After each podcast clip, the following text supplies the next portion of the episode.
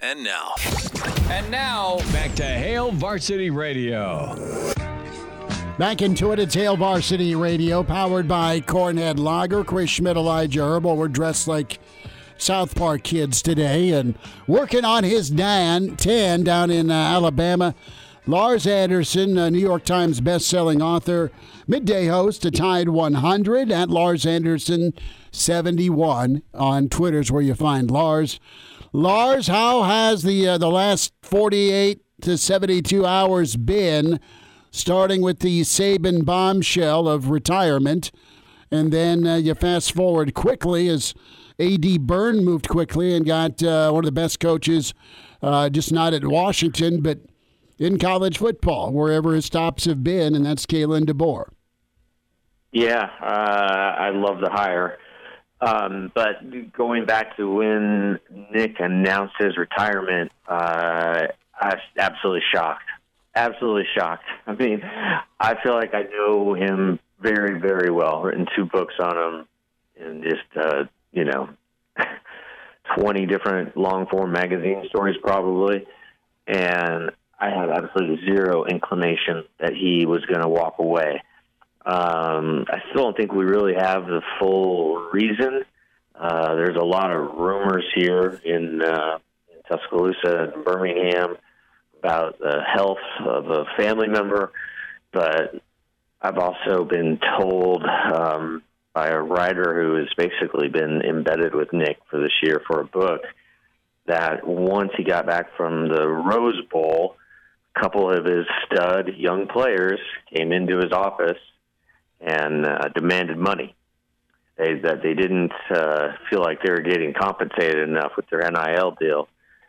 And Nick has uh, was explained to my buddy in an email from Miss Terry. Uh, Nick felt like it was extortion, and just enough is enough. And he is he's a coach that craves control. I mean, all coaches do, but he is uh, someone who absolutely will go bonkers if he's not in control of every sort of of every facet of his program. And I think uh, he just hates where college football is going. And I think there could be that and a and a health issue, and also, you know, he did seem to lose a little bit of steam this last year. I mean, he is 72, and uh, and I, I I think you could just tell that this was a very difficult year for him. And um, again, this uh, this NIL stuff uh, is not where he wants. He doesn't want to be dealing with players because players players now have more power than they've ever had before. Especially when some of these guys are making more than the majority of the assistants on staff, and that creates a lot of problems. A lot of problems in managing the locker room, as you know. I mean, every school is dealing with this and I just don't. I don't think Nick uh, just has an appetite for it anymore. And um, you know, I think in his mind too, uh, winning the SEC championship was a really big deal, and stopping Georgia and Kirby Smart from getting their third national championship in a row, which is something Nick Saban's never done. And so, you know, they they put that sort of dynasty on hold for a while, and I think Nick feels pretty good about how he's leaving the shape of the program. Um, there have been a lot of kids who have uh, defected uh, or have uh, entered the transfer portal, but I think DeBoer might be able to get some of them out. And you know, as a Midwesterner at heart, uh, as you know, Chris grew up there in Lincoln. My family is all from South Dakota, so I love the fact that a bunch of South Dakotans coming into Tuscaloosa to save the program. And, and I mean, it's like it's crazy. You know, like half of the guys on the staff they were coaching NAIA not long ago in tiny Sioux Falls, South Dakota. Which uh, I assume you probably spent some time there, Chris. I have. Uh, oh yeah, this year. the yeah. hall, the Holodome the, the, uh, the Empire Mall, the Empire deal. Mall, brother, the last standing Abercrombie and Fitch, my friend. I'm kidding, of course. I'm kidding, of course. I want to. What about Saban going to a, a college football czar type position? I know that's been talked about. If, if anyone can get it back on track, or at least have some parameters built in, would Saban like that administrative role? Would he transition to that? Possibly possibly. I think he's going to sit out this year, and then maybe, or maybe he'll do a little bit of TV here and there. Mm-hmm. Um, he is still keeping an office in on, on campus, the Mal Moore Athletic Facility, um, and I think he plans on going to, to practices. And I think right now he's trying to help DeBoer to, to keep some of the kids from entering the transfer portal. But um, yeah, no, we, we, he he's talked about that, but it's just the the logistics of making it happen. Right. Right. Is it going to be the NCAA that that implements a or creates a new position? Um, yeah, I mean it, that's. Uh, I mean, it, you know, pie in the sky talk. It would be great because he Nick has a way of seeing things before they actually happen, and uh, he's really good at, at at diagnosing sort of where the game is going, and um, yeah, he would he, he would be great in that role. But uh, but yeah, uh, it, it's just been stunning. Like I, it, it's just uh, you know I was on campus on Thursday, the day after um, it was the first day of uh, classes for for me, um, teaching two classes on Thursday, and uh, the students were just um, like just sad. I think is the best way to put it. Uh, they were uh, shocked because you know I went around the room in both my classes, told about 35 kids, and of the 35, probably 33 said the reason they came to Alabama was because of Nick Saban in the football program. I mean, it's, it's crazy again. But I'm teaching sports journalism, so sure uh, that would make sense. However, um, you know, just the the impact he's had, and and uh, Greg Byrne, um, I think he's one of the best ads, if not the best AD in the country.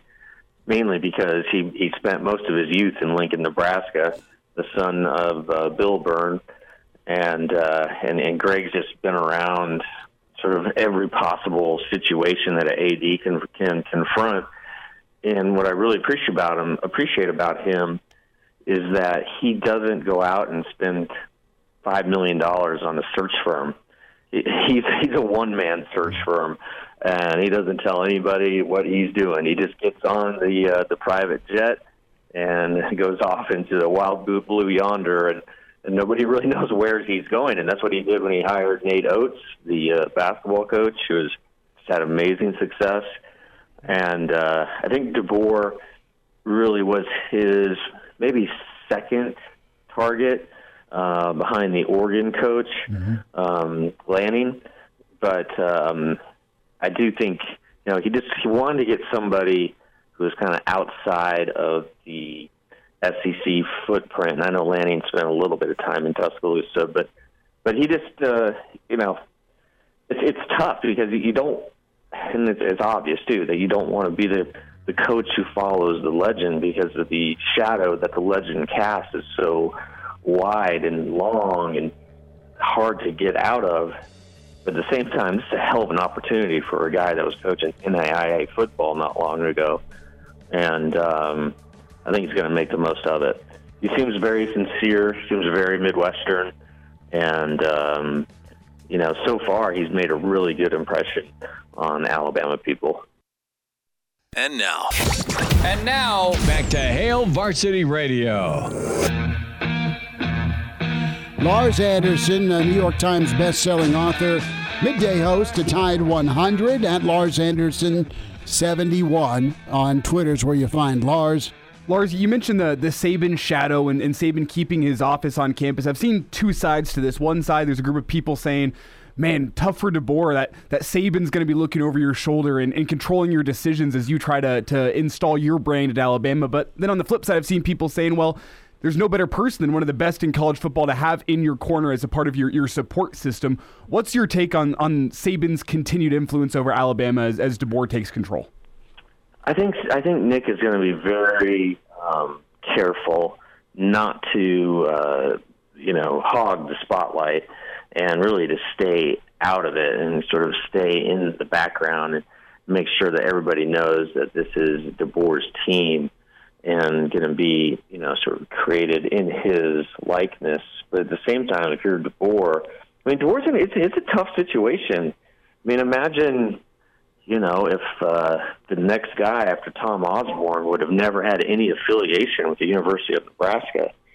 Um, you know, with, with Solich, it seemed seamless and good at the time, and man, uh, the athletic director, the athletic staff really messed that up at Nebraska. Um, but yeah, I, I think I think Nick is going to be very cognizant of, uh, of of not trying to appear to be overbearing.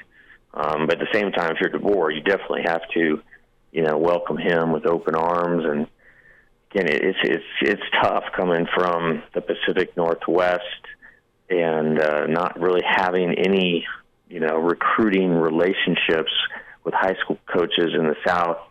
Um, and I, I know he's going to focus on hiring guys who have reputations as really good recruiters, but still, it's recruiting is really like journalism, relationship based business, and DeBoer simply doesn't have the relationship with any of the coaches who are 500 miles around the university, and that's really where Saban did so well was uh, cultivating those relationships and and um, and you know just having wide open dialogue with all these different uh, high school coaches, and DeBoer starting at zero, you know, and it's going to be tough. Uh, Auburn people here are hoping that he is the second coming of Bryan Harsin, the uh, dumpster fire of a coach at Auburn coming from Boise um, in a very kind of similar situation. But um, I think DeBoer's going to do a really good job. Are you guys? Have you guys been impressed with him? Yeah, he's as Midwest as Midwest comes. He's he's even keel. He's climbed the ladder with him and his staff. He's taken really tough jobs, and he's won. And and I mean the, the recruiting base he set up in Northern California with his two tours at Fresno, his connections to Florida through Indiana because they recruited Florida uh, were were were good, and he'll if he doesn't know it, he's going to listen and he's going to hire the right people, I believe, to surround himself with. Not only is his own guys coming with him to, from to, from Washington, but I think he'll he'll he'll keep who he can and who want to stay with him on at Alabama to cut down that that tourist type uh, you know stamp on him. And, and I think maybe most importantly with him is how he welcomes, embraces, and thrives in the modern era of college football. Yeah. Sim- simply Yeah. put, with his short stays, he's used the transfer portal well, got some good pieces in recruiting. He, he just seems to understand the modern college football where it's going. Lars, we'll do this again. Be well, and thanks for a few minutes with us. Yeah, thanks, guys. I appreciate it.